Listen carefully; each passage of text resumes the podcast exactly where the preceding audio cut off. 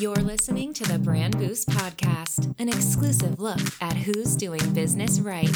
He's your favorite brand correspondent with more tweets than the Bible's got Psalms. Here's your host, Vincenzo Landino. Welcome to the Brand Boost Podcast. This is your host, Vincenzo Landino. I'm coming to you from Florida, southern Florida. The beautiful weather is really putting me in a good mood. I'm not going to lie, I feel like a new man. It's about 81 degrees right now. And yes, I'm recording this at night. I'm actually recording this late at night, and it's about, mm, yeah, 81 degrees. It's perfect. Anyway, wanted to talk to people a little bit about this is going to sound really, really different, but why a gym membership is usually a bad investment if you can make the comparison by the end of this podcast, you win a tweet from Vin. Ooh, that sounds kind of cool. All right. So let's let's just go into this why I want to talk about this. So I recently signed up to a boxing gym here in South Florida and it is something I never thought I would do. But it's a great workout. Really enjoyed it. Been doing it for 4 or 5 days now in a row is what I mean. Been doing it for 4 or 5 days in a row feel a completely new person. I've uh, been really active. I've always had a gym membership. Um, I was one of those people that would have two or three gym memberships at the same time because I'd get bored of going to gyms and seeing the same people and yada yada yada. Um, but I wanted to draw a comparison to going to the gym and we'll talk about it towards the end, but you have to hear the comparison. The comparison will be purchasing tools for your business or purchasing software memberships that you don't need and why those are usually a bad investment depending on the tool or platform. But let's talk about gym memberships because gym memberships are one of those few monthly bills that you usually feel good about, much like that brand new shiny piece of software that you might invest in. Uh, usually it's for your health, uh, the promise of a leaner physique, improved energy, whatever it might be that's drawing you to the gym, could usually masks the proven drawbacks of a gym membership. Uh, you know, the most important factor to consider is that by and large, most people that pay for gym memberships don't go to the gym. Yeah, I just said that. Most people that purchase gym memberships don't go to the gym. The average monthly cost of a gym membership is $58.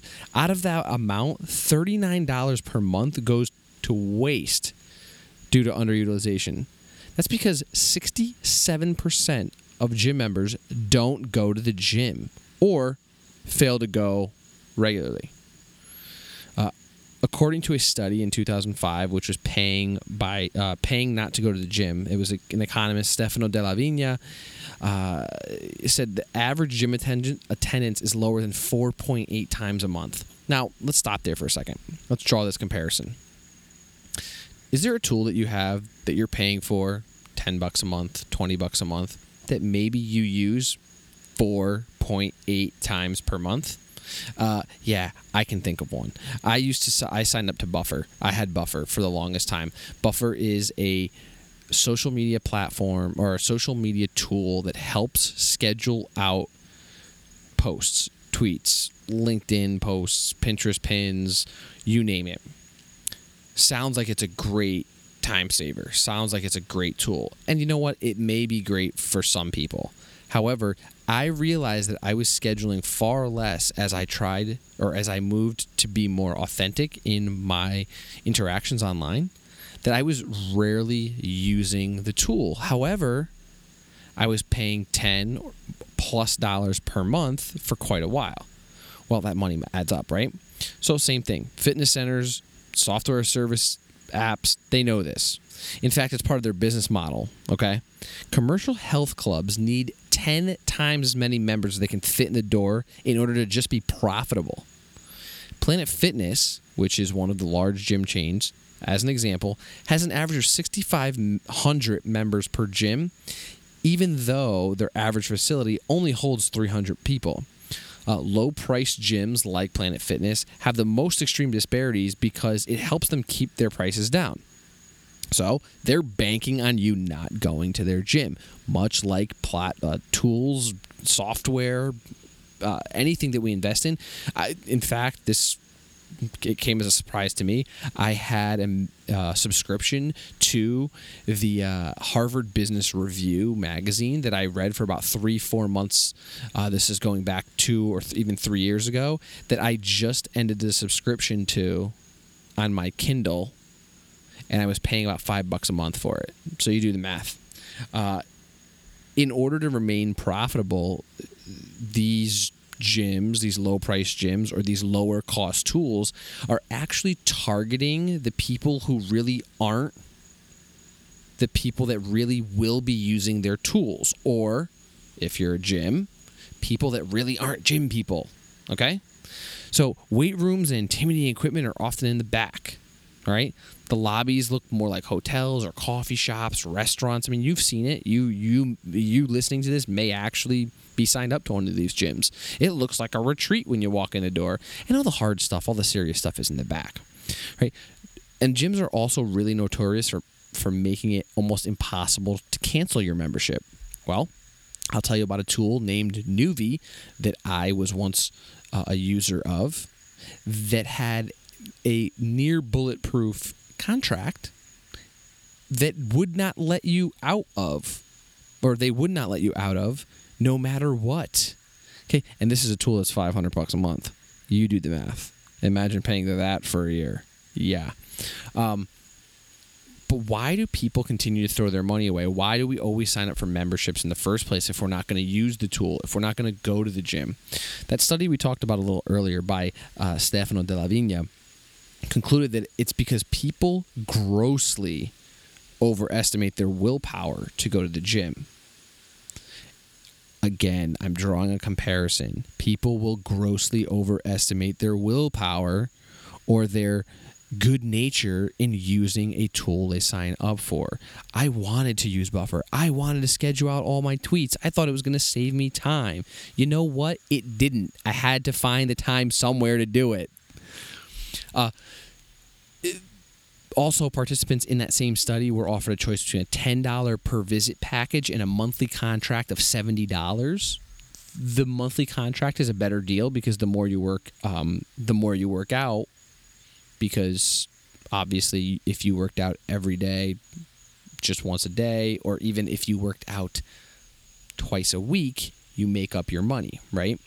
Well, most people chose that option thinking, wow, of course I'm going to use the gym, you know, more than seven times. Well, they only ended up going to the gym four times. They paid 70% more per visit than they would under uh, the other plan of the, the, uh, per, um, yeah. Anyway, you know what I'm trying to get at. they only ended up going to the gym four times a month. Therefore, they actually were throwing away 30 bucks per month, right? Which adds up to what? About $360 a year. Well, you do the math. After about five years, you're looking at, you know, close to $2,000. That's a lot of money. Uh, this false optimism happens because because of um, what economists actually call hyperbolic discounting. It's the tendency for people to increasingly choose a smaller re- reward now over a larger reward later. So this is why people so frequently tell themselves the right day to exercise is tomorrow. Uh, decision fatigue also plays a role uh, as making the choice to ec- exercise depletes a certain amount of willpower. The choice is is especially difficult and especially exhausting for those who are not already in the routine of working out or attending a gym consistently. Again, let's bring this back. Decision fatigue plays a role. The choice of using a tool depletes a certain amount of willpower, or let's re- uh, let's replace willpower with time. Uh, yes, buffer was going to save me time, and I'm thinking to myself, okay, mm, all right, I'm going to start using this tool, right? And and it's always tomorrow. It's always tomorrow. Finally, I suck it up. I'm going to use this tool. Uh, and then what happens? I'm not using it consistently. I, with good intention, I sign up for the tool, or I sign up and I use this platform. However, I don't find myself on it often enough to make it worth my while. Let's just kind of remove the motivation problem and, and put that aside for a second. People still like the idea of being locked into a contract, right? Joining a gym is an interesting form of what behavioral economists call pre commitment. They're picturing the new me. What's going to happen if I go to the gym three times a week, become a more, become a physical fitness machine? In other words, when we sign up for gym memberships, we think money will motivate us to go, but it does not. Think about that for a second. We think money will motivate us to use a tool, but it doesn't.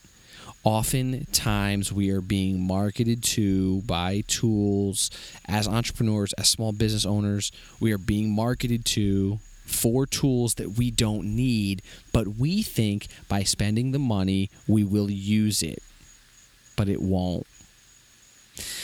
This is why there's a lot of alternatives cropping up. Right? There's an app called Pact, which focuses on direct monetary rewards for keeping your fitness goals and deductions if you don't.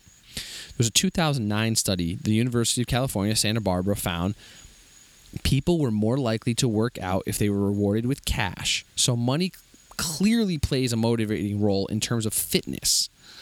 Um, the gym model doesn't seem to be the one that works for most people, minus the gym owners, right? Just like those tools that you purchased, they work for the company that's collecting those checks, but not you, the person that should be using it. There's also those that take full advantage of their memberships, their subscriptions, uh, it's not just the underutilizers utilizers that keep health clubs profitable, but also the super utilizers. These are the gym rats. They pay for a lot of extra services, personal training, supplements, snacks, drinks. It's the uncommon regular gym goers who don't spend any extra cash who are getting the best deal.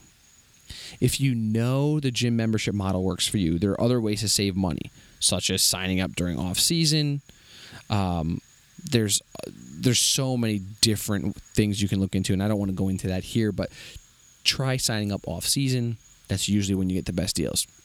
Uh, for everyone else, there's plenty of great things you can practice at home, other alternatives. Uh, the important thing is that you exercise, right? So, again, it's not about using tools in our business, it's not about signing up to the latest and greatest. It's just about getting it done. Find a way to get it done. Find an alternative because I guarantee you there's something you can do to make it better. I guarantee you there's something you can do to replicate what that tool is doing without having to spend money. Uh, I've I've consulted numerous businesses who were trying to spend money on tools, thinking it would save them time, talk them out of it, talk them into investing in themselves, investing in learning how to do it themselves, program their mind into doing uh, the same tasks that many of many tools would do for them. And you know what? They learn more about their business. They learn more about how to take control over their business than they would have before.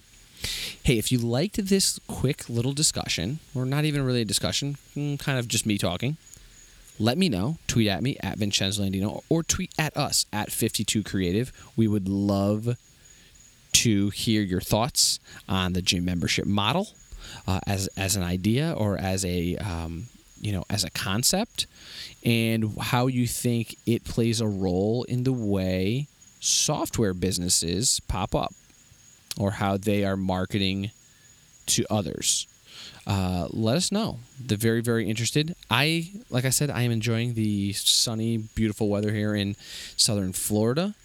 I will not forget to do an Italian lesson because I know you are all waiting for one and waiting to listen to one.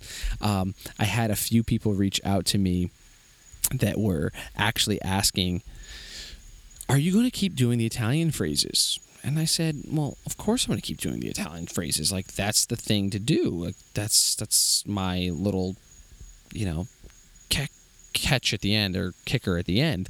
So I don't want to forget. But uh, you know, here it is. Let's do a little bit of dialect Italian here. This is a quick little phrase. Quick, quick, quick. It's che palle. Che palle. Translated word for word as what balls? Exclamation point. It's the sh- short and sweet equivalent to what a pain in the ass. So tack it on to the end of any annoying activity for added emphasis. We have to climb all those stairs? Che palle! Or mumble it under your breath when someone causes you general agitation, like put a scarf on or you'll get pneumonia. Palle. Yes, that's something I've heard numerous times in my life, and I'll probably continue to hear it until the day that I am no longer around. On that note, please leave ratings and reviews for the podcast. Hope you enjoyed yet another episode. We will be uh, having podcasts all week. I have a special episode coming for you on New Year's Eve, so be sure to listen in for that. I promise you it will be amazing. Ciao. This has been a VincenzoLandino.com production. Thank you for listening. If you enjoy the Brand Boost podcast, please give us a rating, write a review, or subscribe. Head on over to brandboostcast.com forward slash subscribe.